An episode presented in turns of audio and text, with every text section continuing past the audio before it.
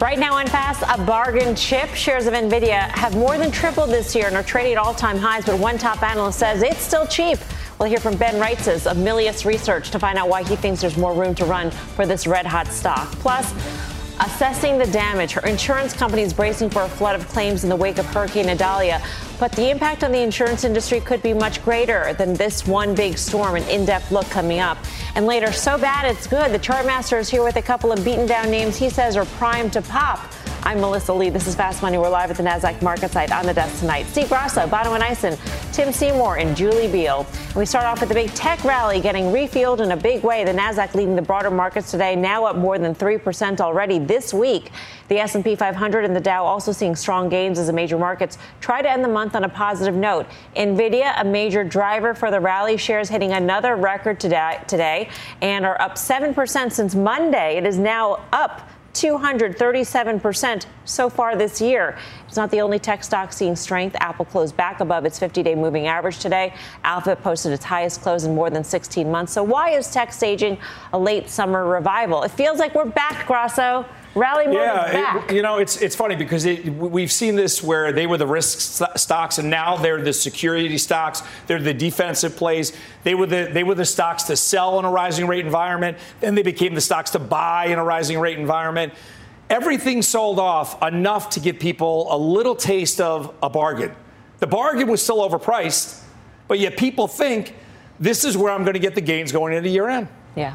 We've also seen rates sort of come down a bit, Bono. We backed off at that 4.35%, and we seem to be settling in here uh, just above 4 yeah, for the time being. I mean, we've got some economic data out. We've revised GDP. We had um, ADP numbers that came in lighter. So we are seeing some signs that perhaps the Fed doesn't need to be as aggressive. I would actually argue that maybe the sentiment is shifting here just a little bit in terms of bad news being good news, right? It seems on the surface that, okay, bad news is good and that it's the rate pressures kind of subside. But I think if you drill down a bit further, I wonder if the rot- rotation and continued participation in these tech names that we're seeing is because people are saying, okay, in fact, if we do continue to soften, where do I want to actually be allocating capital? And so I think that actually is part of the narrative as well. It's the whole, this is the defensive area of the market, the, mag- the quote unquote magnificent seven, Tim. That's where you want to be in good times and in bad. It's always the place you want to be.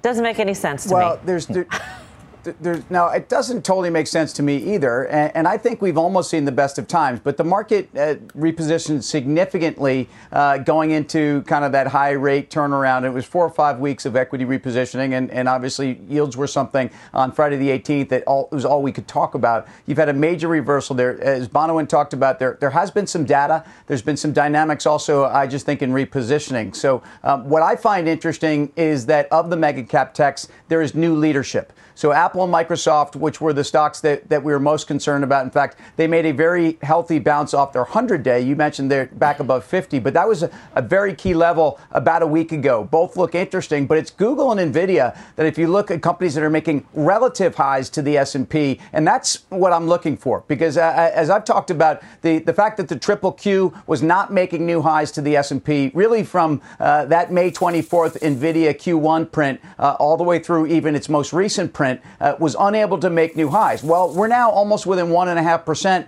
of that least, you know, that relative high to the S&P, and you're getting leadership from other names. Nvidia, we're, we're about to try to discuss and argue why it's cheap. It, it, doesn't really matter when, in fact, there are so many people that have been offsides, uh, bears that have been crushed, and, and people that are just underweight the stock that's now the fifth largest stock weighting in the world. So that, that's part of the dynamic. And, and I do think that these stocks, you can make an argument for all seasons. Um, I agree also, Bonawyn's talking about bad news is good news. Friday's payroll number, I think, could be a rocket uh, on a mm-hmm. weaker number, especially on wages. Yeah, and we have to remember, of course, this is the last week of summer, basically. Julie, and, and I know that folks out there are still watching the show, even if they're at the beach or at the barbecue. But you know, most people are not trading; they've got off. Or they so, could they could trade at the beach or the barbecue too now. That right. is true too. that is a good point by Grasso, um, Julie. But how are you feeling about tech at this point, especially as we are going to, you know, enter a much busier time in the fall? Yeah, I, I, would say trading at the beach is frowned upon where I work, but um, I understand people have to do what they do. Um, I think You know, I think it's it's again, it's it's not a monolith, and even within the Magnificent Seven, these businesses are actually pretty different. And I think where I'm willing to pay up a little bit more is for you know consistency and durability of earnings, and a lot of that is like recurring revenue. So you know, for me, Microsoft's multiple makes more sense because you know that is a business that can really forecast its revenue pretty accurately, and they know where their business is going, and I think investors are willing to pay for that you know, NVIDIA is an interesting case where, yes, this is like at the forefront. They basically have a monopoly on a lot of this of this technology, but it's still a chip maker, right? And we've seen cycles where there's over ordering and a correction. So to me, that's a little bit different in terms of the durability of the earnings. But I agree with, with, with Steve. I think like people saw an opportunity, things were slightly on sale, and they got really hungry for them. Yeah. Do, would you agree with Julie in terms of arguing for valuation? You're willing to pay for a Microsoft because it seems like the business is more durable, is more consistent, is more recurring. Yeah. What, what do you think you want to own in the marketplace? You always want a recurring revenue stream. You always want a secure balance sheet. You always want cash flow. And all of these names do that for you. And think about what left the conversation recession. If we're not talking about recession now, there's a case to be made, PMIs late in 2022, that we might have already had a recession mm-hmm. that everyone was focused on. So if you think soft landing, or maybe we're taken off again, you want to get into those names that will benefit the most. Do you think that we've heard enough, though, in terms of enterprise spend about whether or not we've, we've passed that sort of recession trough? Bonawyn, I mean, are, are, you are you still worried that perhaps enterprises are, are pulling back? Because we are hearing that in commentary and conference calls. Yeah, I mean, I think you brought this point up yesterday. There is some divergence within the groups in terms of where money is going to be allocated. And, and, and you certainly are concerned about that. To Julie's point, I definitely think, you know, ARR is something, I mean, e- even in the earliest stages, right, when you're looking at valuations, you're always going to be priced off of ARR. It is like the most, um, uh, the, the most sought after type of, of, of, of uh, revenue. So anytime you're kind of moving from, let's take an Apple, for example, right? And we're talking about their hardware sales and how they're suffering. But the the subscription model or the services is where they start to augment that and fill out the rest of that um, uh, uh, business model, and that's why you attach that premium multiple. So, like, I, I, definitely tend to agree there. All right. Well, let's bring in one of Wall Street's biggest Nvidia bulls. Ben Reitzes is the head of technology research at Melius Research. His new note is titled "Dare We Say Nvidia is Now Cheap." Yeah. Ben, welcome. Dare we say? Nice, nice to phrase it that way, because a lot of people would would argue with that, but yet you argue that it is when you take a look at the multiple based on calendar year 24 earnings, and when you compare it on an EV to EBITDA basis to, or EV to sales basis even, to a Microsoft, to an Apple, and et cetera. Yeah, well, when you adjust for growth, mm-hmm. there's outsized growth here. Uh, we're looking for 40 plus percent uh, growth in sales and EPS, and that's probably really conservative. So right now it's trading at about 29 times next year's number. Uh, it could be a bargain. Um, and their TAM is growing really fast too, and those numbers look really conservative. So why is their total addressable market growing so quickly? It's just the I mean, the, the sell through of the AI chip specifically makes the total addressable market much bigger? Well, I don't know. It depends how you want to look at it. The cloud giants are spending like crazy in this market. And you know, Google, Google just had an event this week, mm-hmm. and they announced an expanded partnership with NVIDIA. And it looks like they're going to be spending a ton on the H100 super chips, which have a huge margin and huge ASP. And NVIDIA is the, the Intel inside for AI, uh, to borrow a pun from many years ago. And you need NVIDIA to serve customers, to serve AI, and the clouds are rushing to do it. And then it's giving rise to a whole new GPU as a service, CoreWeaves, Lambda Labs, all these second tier GPU as a service firms as well. So there's a lot of spending, and uh, we are yet to see whether the apps all come and the enterprise adoption comes, but the spending cycle is going to last well into next year, probably through next year. So the bears will say that there could be over ordering, that there's a lot of pull forward of this. Um, and you actually make the point that they're trying to build a more durable stream of revenues that they are looking yeah. to create this sort of ecosystem. Can you can you explain that? Because I feel like that is, you know, the notion that it's a one-off, it'll sell its chip and it's done, is the pillar of the bear case at this point. Yeah, I'm really glad you asked this question. every once in a while, a special company comes along that's a platform. This is one of them. So there was Apple, there was Microsoft, but every once in a while, one of these comes along. It's very rare. And NVIDIA is probably the only company in semis that has the power to do this, to really be an end to end full stack platform. What happens when you're successful doing that is you will generate an outsized proportion of the profits for that industry, and it's more durable than people think. Just look at Apple. A lot of people thought Apple would be cyclical. You know, the multiple got really low, and obviously now it has almost a 30 PE. This company is probably one of those special companies. They're getting into software, cloud services, and they're generating a ton of cash now, so they're going to buy back stock potentially like Apple can. Can AMD not do that? Not yet. No, they don't have the software moat. 15 to 20 years ago, NVIDIA made decisions around software that no one can touch. These were decisions made you know, decades ago. You can't just like get into the market with a ported code. And this is, uh, you know, there's emulation. There's certain things that happen that developers take very seriously. And they're trained and they're used to NVIDIA and they want to use it in the clouds and they want to use it for AI apps. You can't really just go in and take a big share. What likely does happen is that 80 20 rule, 90 10 rule, where there could be a second player, but I don't see their share you know, going below a dominant level. And I see them leading this market and, and enabling it, frankly. What kind of reception did you get to this call today? well, you know, some people, I mean, look, you know, you, you, you definitely got a lot of eyeballs on, on it. The, on the ride home, or you're good? I don't need security on the ride home. I mean, look, it, it, wasn't that hard of a note to write because the numbers are the numbers. Um, I just pointed it out. I would say that some folks are like, whoa, you know, there's a digestion period going on right now, and sometimes it's just good to look at the obvious. Is we had a big run into the call, and a lot of folks were like, well, is there double ordering? Is there this? Is there that? And people got concerned about that kind of stuff. Um, is supply meeting demand? And then sometimes you just have to take a step back, and you have to say, are we being compensated for the growth? And look, management is going to be on the road at a lot of conferences. There's a lot of positive news flow to come. I think they're going to do a great job of explaining their moat, the end demand, and how they are creating a platform. And uh, when you look at the growth, you'll go, yeah, I'll take a stab at that um, because uh, uh, it is cheaper now. But you know, the, the fun is the revisions are so robust that you got to keep up with it. It sounds almost too good to be. I mean, every part of the story is so bullish, Ben. You've been in this industry yeah. for a long time, covering technology. Yeah. Um, doesn't it give you pause that I, I do get nervous. I felt that the last week, you know, we, we got a lot of questions before. Oh, is AMD coming? What about competition? And then this week, a lot of things said, is this a bridge to nowhere? Where are the apps? Where's the enterprise demand? And I think that, look, Google had an event, and it was really clear, though, there's still a race at all the cloud guys to spend here. But you do worry about it. You know, NVIDIA actually, I think, I think they ask their customers who their customers are, and they're trying to sell this. And they have to do that also so stuff doesn't wind up in China, by the way.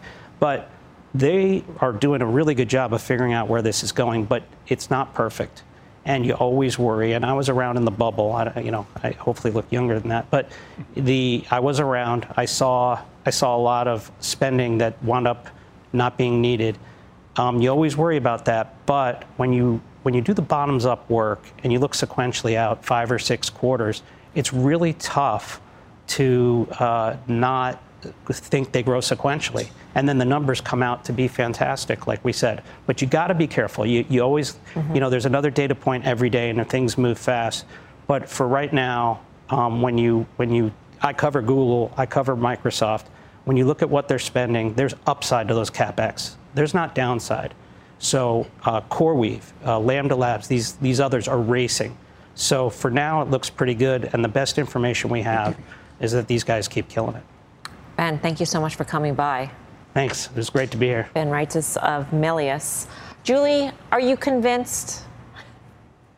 No, I mean, you know, my fiance says this a lot. You know, both can be true. It can be true that NVIDIA is a platform that no one can catch it, that it will own 90% of the market. I actually believe that. I think that's totally true.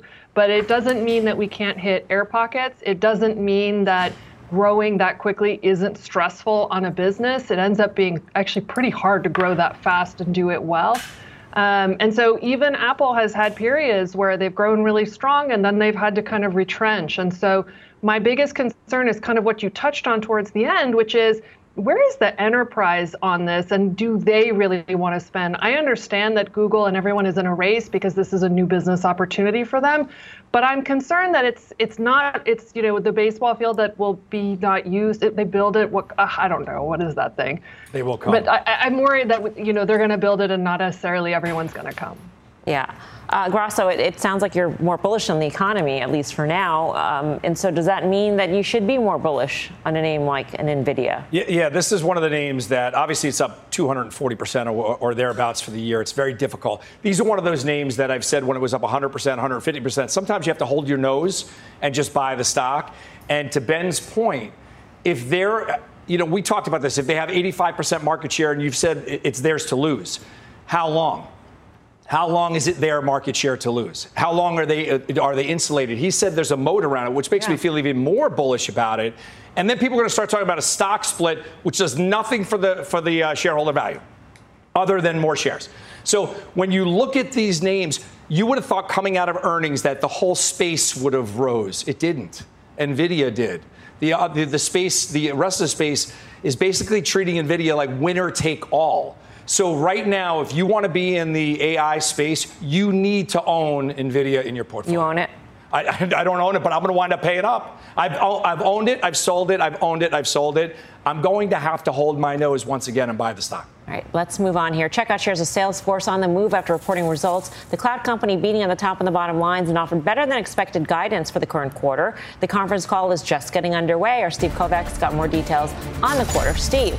Yeah, Melissa. Well, yeah, like you said, beats across the board for Salesforce. And EPS, that was the big one after the company was cutting costs and increased its prices this year. Strong beat with $2.12 a share versus the $1.90 the street was looking for for EPS. And revenue beat too, but that was top line growth uh, slowing. It's up 11% year over year to $8.6 billion. Now compare that to the 22% revenue growth reported in the same quarter last year.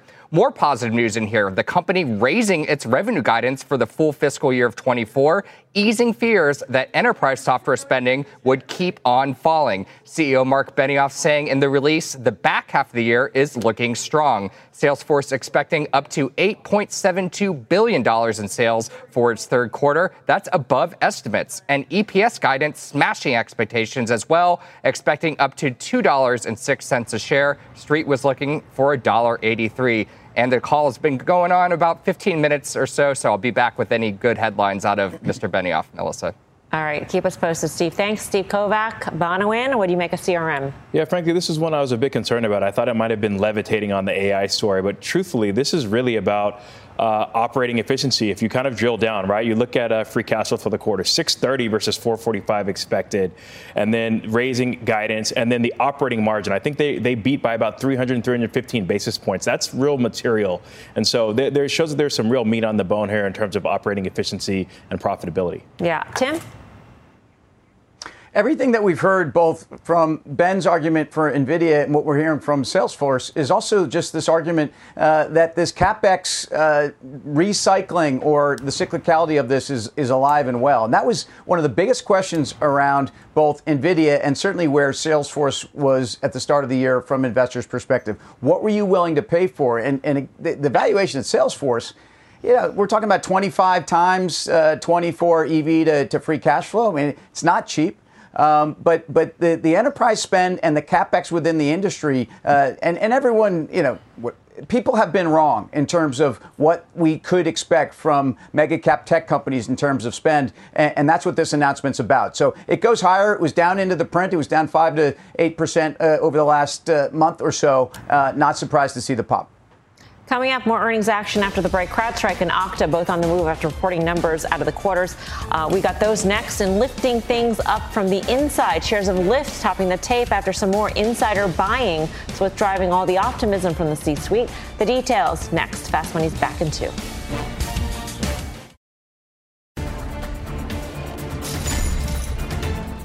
Welcome back to Fast Money. We've got earnings alerts on CrowdStrike and Okta, both names on the move after reporting results. Christina Parts Partsinevelos got the details on both the stocks. Christina. Well, when it came to earnings, cybersecurity name CrowdStrike beat across the board, including its Q3 and full year EPS and revenue guidance. There was one important metric that came in a little light that caused the stock to drop, uh, actually fall in the negative, and why it's only up about less than 1%. That's net new annual reoccurring revenue, which is a key metric for cyber software names, since it really gives us a snapshot of like current live contracts. CrowdStrike posted 196.2 million in the quarter. Mizuho cited uh, buy side estimates at about 198 some saying the whisper number was 200 million. So CrowdStrike came in a little light. There was also its billings number that came in at 835 million. That was slightly lower than the estimate of 863 million. So those two co- reasons could be why you saw that volatility post 4 p.m. in the red, and now we're coming up now that the uh, call is underway and they're talking up AI. That's for sure. But also a commonality between both CrowdStrike and Okta that you're seeing on your screen right now is that IT spend continues to remain robust. Okta's results were better than expected with very strong Q3 and full year revenue guidance, but the CEO did note that they are, quote, maintaining a cautious near term outlook with growth driven more by existing business rather than new customers, which could also explain why CrowdStrike's net new ARR came in a little light. Nonetheless, Okta shares up double digits right now, 10%. Melissa? Chris, Christina, thank you. Thanks. Tim Seymour, your thoughts on CrowdStrike? Well, on, on CrowdStrike, coming into these numbers, the, the, I, I, think sentiment's actually been very poor. There's been some concern that they are not able to gain incremental market share, and, and you know that I think in market saturation or, or what they're competing against. Um, those numbers uh, and the guide continue to tell you that that's not the case. It's really going to come back to valuation. Uh, but I, I, I, still think that this is a place where companies are not letting go. You look at the ARR, it continues to build. It's a slower build, uh, and it's not competing with AI. So um, I, you know, I'm long the stock. I, I, actually have a number of accounts that are long the stock, and, and I like these numbers. All right, meantime, let's get to Lyft topping the tape today, jumping more than 8% on a board member buying binge. The company's lead independent director, Sean Aggarwal, purchasing nearly 97,000 shares, more than $1 million worth of the rideshare stock. The bulk buy follows CEO David Risher's $100,000 purchase earlier this month, but the stock still remains on pace for an August decline as it continues to trail rival Uber. How are you feeling about Lyft? So, so many different levers when you talk about Uber versus Lyft, and Lyft decided to be focused on one thing and one thing only, only pretty much, and the stock price reflects that. Uber just out blows them away on revenue, which gives them the ability to put more money back into the company. It's really Uber's game, and Lyft is sort of living in that world. The stock chart does not, does not look great to me. I still wouldn't be a buyer. I mean, I don't think the insider buying is reason enough to rush into the stock. I do think that it's a relative duopoly and that there's plenty of room for both. Uh, you know, honestly, I thought the pure play coming out was probably the way to go, a focused approach to a new type of enterprise that's proven not to be the case. And Steve has already spoken to the lack of diversity in revenue streams. With that said, if you kind of look historically, uh, I mean, I don't know how much further the stock could drop. I don't know how much more negative the sentiment could be around the stock. And typically, when you are seeing, I would rather see insiders buy than seeing some type of uh, stock split or reverse stock split or divestiture. So, you know what? I, I I think it, there's not much downside from here, even if I'm not really bulled up about the name. There's a lot more fast money to come. Here's what's coming up next. Going nuclear uranium surging, adding to an already big year. But can the heavy metal move keep on rocking? We'll debate. Plus, insurance impact. The season's first major hurricane making landfall in the southeast. But the impact could be felt across a much broader area. More on the effects from the storm ahead. You're watching Fast Money, live from the NASDAQ market site in Times Square. We're back right after this.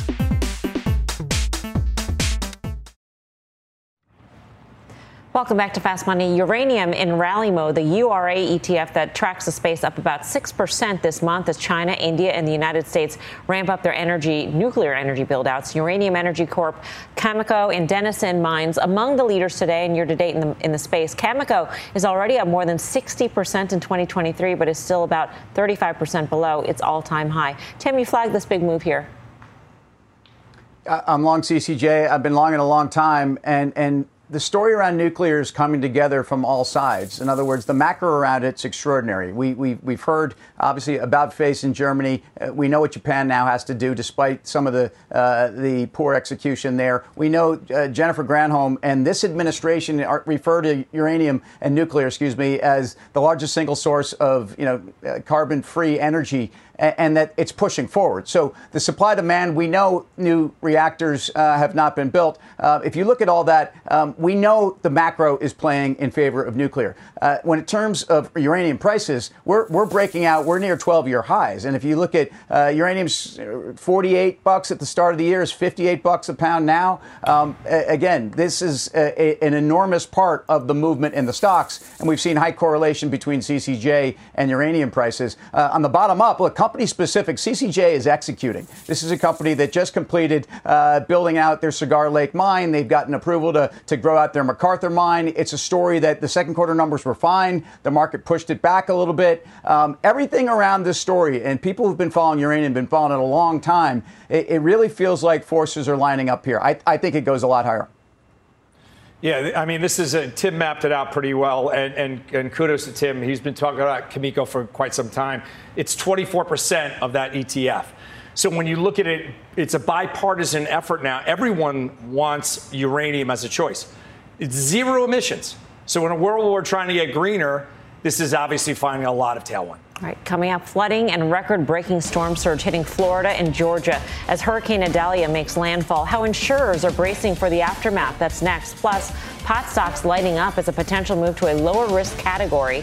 Boost the space. Why one of our traders is calling this a game changer for the trade. The details when Fast Money returns. Welcome back to Fast Money Stocks, locking in four, four days of gains, straight gains. The Dow and S&P up modestly, and the Nasdaq rising about a half a percent. And some more after-hours action. Shares of Chewy jumping after reporting a beat on the top and the bottom lines, and Five Below dropping after the company lowered guidance. Hurricane Idalia lashing its way into Florida and Georgia today in what has already been a summer of storms. UBS estimating damages could be in the multi billions. And as these storms become more common, there could be some big impacts on homeowners and insurers. CNBC's Contessa Brewer's got more on this. Contessa. Hey there, Melissa. Yeah, hurricanes and wildfires, of course, grab headlines because of the intensity of the impact. But winter storms, hail, Thunderstorms, they can be just as costly when it comes to damages. This year, U.S. thunderstorms are responsible for nearly 70% of the global catastrophe losses in the first half of the year, according to estimates by reinsurer Swiss Re. And by the way, those are insured losses. A survey by Munich Re and the Insurance Information Institute indicates 12% of U.S. homeowners have opted not to get property insurance at all, and half of those have a household income of less than $40,000 because premiums are soaring across the nation as inflation drives up the cost of repair and replacement. So have litigation and fraud, and in some states, insurers just have not been able to raise premiums enough to cover their loss costs. Take Florida, for instance. Insurers Dozens of them have folded or fled the state. Many customers' only option now is Citizens. That's the state backed insurer of last resort. But those customers often can't buy enough insurance, Melissa, to cover the full replacement value of their homes. Just this year, Florida lawmakers passed a new law to try and keep the insurance industry from cratering. But look, there's no one size fits all solution. They've got to come at this from a lot of different ways to try and maintain the integrity of the system, but also figure out a way that people can get the insurance they need. Yeah. Contessa, thank you. Contessa Brewer for more on the road ahead for the insurers. Let's bring in David Sampson. He is the American Property Casualty Insurance Association CEO and president. David, thanks so much for, for joining us. When you hear well, about this you, problem, when you're hearing about the losses um, that have just amounted to, to uh, just a total that we have not seen in this industry ever, what are the ramifications of this? Well, I think Contessa pretty well uh, gave you a good assessment of what uh, the the ramifications are. Natural disasters have delivered uh, hundreds of billions of dollars in losses uh, every year, insured losses every year to uh, for the last three years. As a matter of fact, 275 billion dollars in insured losses due to natural disasters over the last three years. That's the highest total ever in the United States, and the first half of uh, 2023, we've already seen $40 billion in insured losses. And of course, that's going to go up as a result of Maui, as a result of the wildfires, and we're and Hurricane Idalia, and uh, we're not even in the peak of the hurricane season yet. Walk us through what happens though to communities where. Uh, you know, you can't get insurance. Insurance is much harder to get, or is much more expensive to get. Well, obviously, we're in the risk transfer business. We mm-hmm. uh, the last thing we want to do as an industry is to have to pull out of uh, any marketplace. But the realities are that due to economic uh, inflation, the highest rates in 40 years, combined with other socioeconomic factors uh, like legal system abuse and the global cost of capital, and uh, as Contessa pointed out, the inability in some states to get adequate rate insurers are faced with the hard decision to rebalance their book of risk uh, as more and more people move to the most natural disaster prone areas of the country and are building more and more expensive homes in those areas we have to be we have to get an adequate return on uh, our capital to be able to be sustainable to pay those claims when they come in Hey, it's Tim. Thanks for joining us. And my question yeah. is Is there some good news in terms of cost of capital and in terms of return on capital from higher interest rates? Insurance companies are also about managing risk and about managing cash flows and liabilities. Um, this is a unique time in history for insurance companies to actually be taking less risk and earning more. Well, that is certainly a factor and has helped. But when you look at the global uh, global capital markets, uh, reinsurance is, of course, a global capital market. Uh, reinsurance rates have increased 57% over the last two years. Uh, in primary insurers don't keep all of that risk on their own books. They they buy insurance from the global reinsurance market.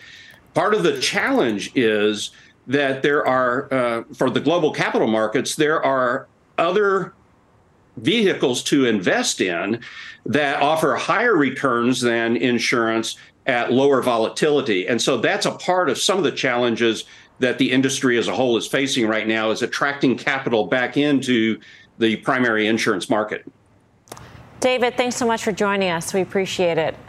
Thank you, Melissa. Appreciate it. Your interest. David Sampson, Um, what a conundrum we are facing as uh, we see more and more of these. Um, I don't want to say catastrophes, but some catastrophes and just some natural uh, events that happen, like hurricanes, et cetera, which happen every year, but the seems like seems like more and more. Uh, to your point, we, we, we're seeing these more and more prevalent in everyday life, and they're massive now, and one seems worse than the next. And this space, as far as investing, I, I, I don't want to be callous or cavalier or taking the human element out of this, but it's probably not investable for me because the only thing good about the space is a dividend. And I never buy something for a dividend because the dividend could be wiped out in seconds. I mean, the upside to all of this is that typically, after a terrible year, you're able to raise premium. But you got to wonder also if people are just going to forego insurance because of the economic environment. Insurance premiums are going higher, people are getting pinched. What do you do? You cut back. Yeah, I mean, it, it, really causes concern from the consumer standpoint. One, affordability and ability to kind of assume home ownership. Secondly, the prevalence of institutional home ownership, right? What is that going to do to rents? What is that going to do to other premiums and, and, and other type of fees associated with just being a renter? So for me, it all just kind of pushes affordability further and further out the curve. Right, coming up, so bad, it's good. The chart master will join us with a few stocks having a rough go that he says are ready to rally. We've got his list ahead, but first, pot stocks seeing green today. Will the high times continue for these names, or are they just dazed and confused? Hmm. The trades and more when Fast Money returns.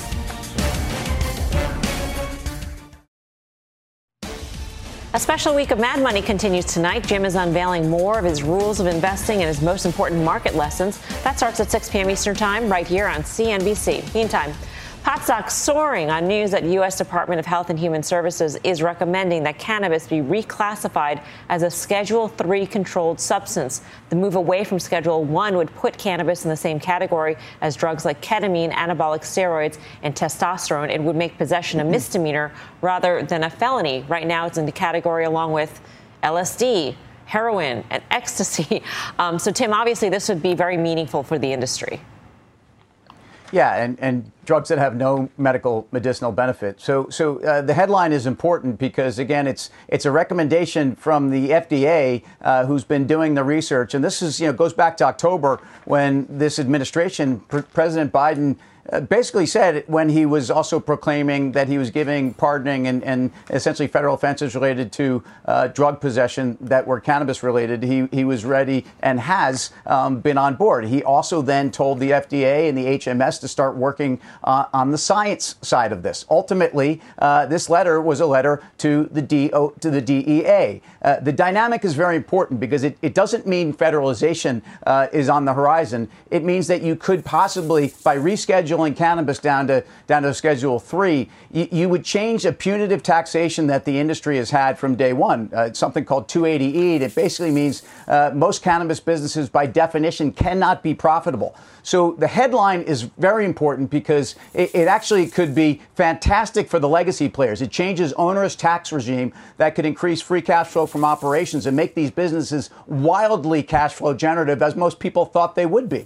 Um, it doesn't change the illicit market, which is running out of control. It doesn't change uh, the federal issues. It's still an asset heavy industry. Um, but th- this would be uh, probably the biggest you know, present under the Christmas tree for the industry, I, I, would make an argument, and it will certainly help foster some of the banking follow through that, that the industry is expecting. I would also say that often when we have these conversations about cannabis, people get upset because the Canadian names rally more than the U.S. names. Um, this news really does zero for the Canadian names here. In fact, uh, if anything, again, the, the Canadian names uh, on federalization, maybe you, you, they are interesting because you can start have access to the U.S. markets, but this is a U.S. story today uh, for an industry that's obviously been beaten up. But the Biden administration has to do something here to follow through. Um, and it kind of makes sense politically uh, at this point of the election cycle. Yep, we are close to the election. Uh, Julie Biel, are you an investor in pot? I, look, I've, I've said it before and I'll say it again. Giving your parents a tiny little edible at Thanksgiving is not a bad idea. I, you know, it, I'm in California, so it's legal. Okay, like it's it's fine here whatever legal-ish. But look, I, I, I, think this is a pretty big change. It's it's pretty remarkable, and it has actually implications for you know uh, you know our prison problem right now and overcrowding, which has been such a, a challenge for us. So you know I think it has follow on implications, I still struggle investing in something that is so nascent. But I think there are ancillary companies like a Scotts Miracle-Gro that actually has a, a, a separate business that you know supports the, the pot industry. And so that's, I think, a safer way for me to play it. All right. One options trader making a very, very well timed bullish bet on pot stocks today. Mike Khouw has the action. Mike, what'd you see? Yeah, so I was looking at MSOS. That's the AdvisorShares Pure U.S. Cannabis ETF. This one traded well over eight times its average daily options volume, closer to nine, actually, over 100,000 contracts. So that represents about 10 million shares. There were a number of bullish bets that we saw in here. One of them was a ratio call spread, the January 6 10 1 by 2 call spread. We saw 1,950 by 3,900 of those trade. It was a net debit of about 33 cents, selling those upside calls, mitigating the cost of the Jan 6 calls. These are high volatility names, making a bet that this could recover back to that $10 level by January expiration. All right, Mike, thanks. Mike Khouw for more options action. Tune into the full show. That's Friday, 5.30 p.m. Eastern Time. Coming up, he's made his list. He's checked it twice. The chart master will join us with picks that are so bad they are good. Grab a pencil and paper. You can't afford to miss this one. Fast Money's back in two.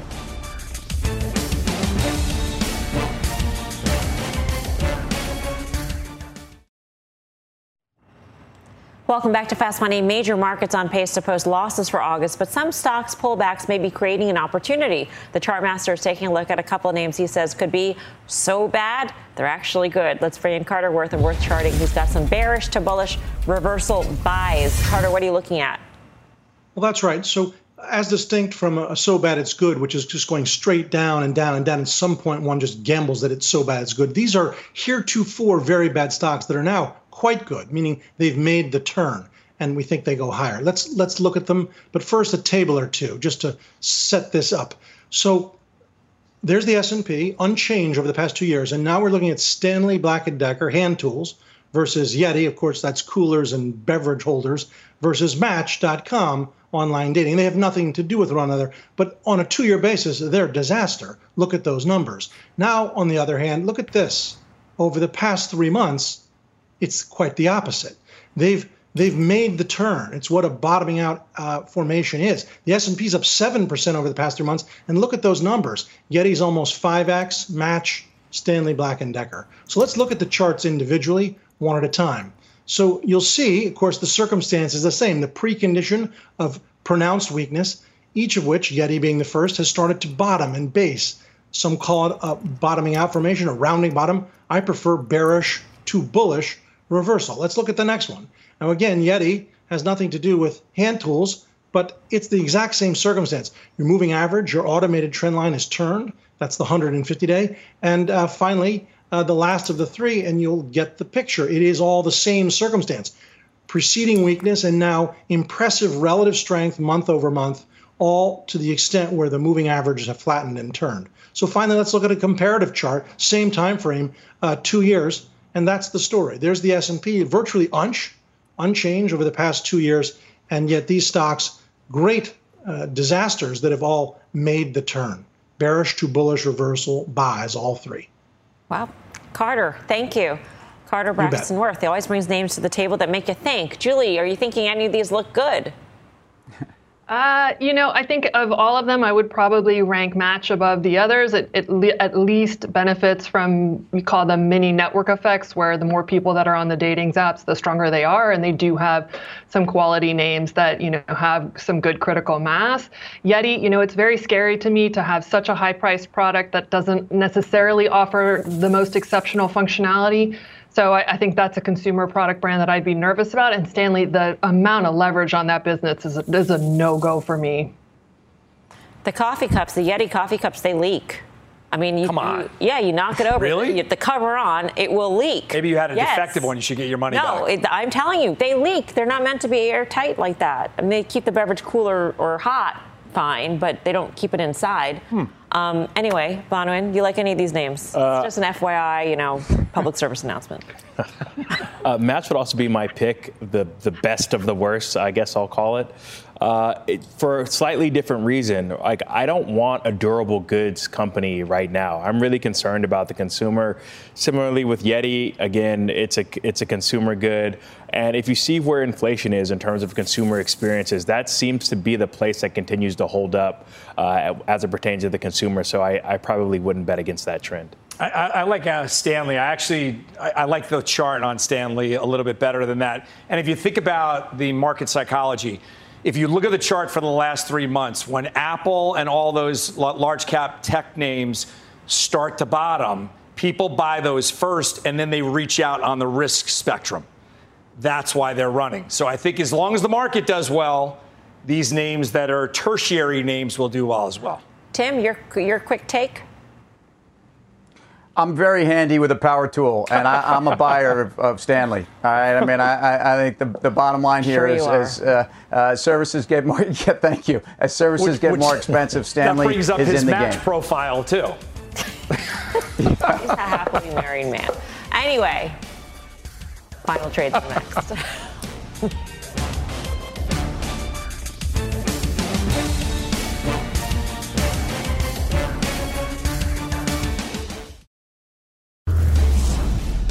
Time for the final trade. Julie Biel.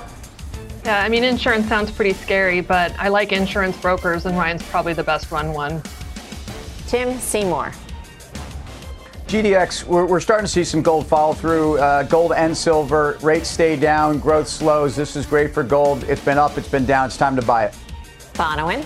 I'm not the biggest bull when it comes to retail. I'd be a better seller of XRT. Steve. Hidden AI play Micron. All right. Thank you for watching Fast Money. Special series Mad Money Back to School starts right now.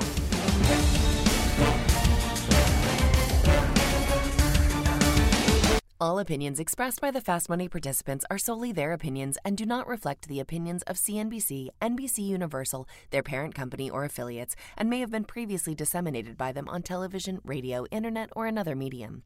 You should not treat any opinion expressed on this podcast as a specific inducement to make a particular investment or follow a particular strategy, but only as an expression of an opinion. Such opinions are based upon information the Fast Money participants consider reliable, but neither CNBC nor its affiliates and or subsidiaries warrant its completeness or accuracy, and it should not be relied upon as such.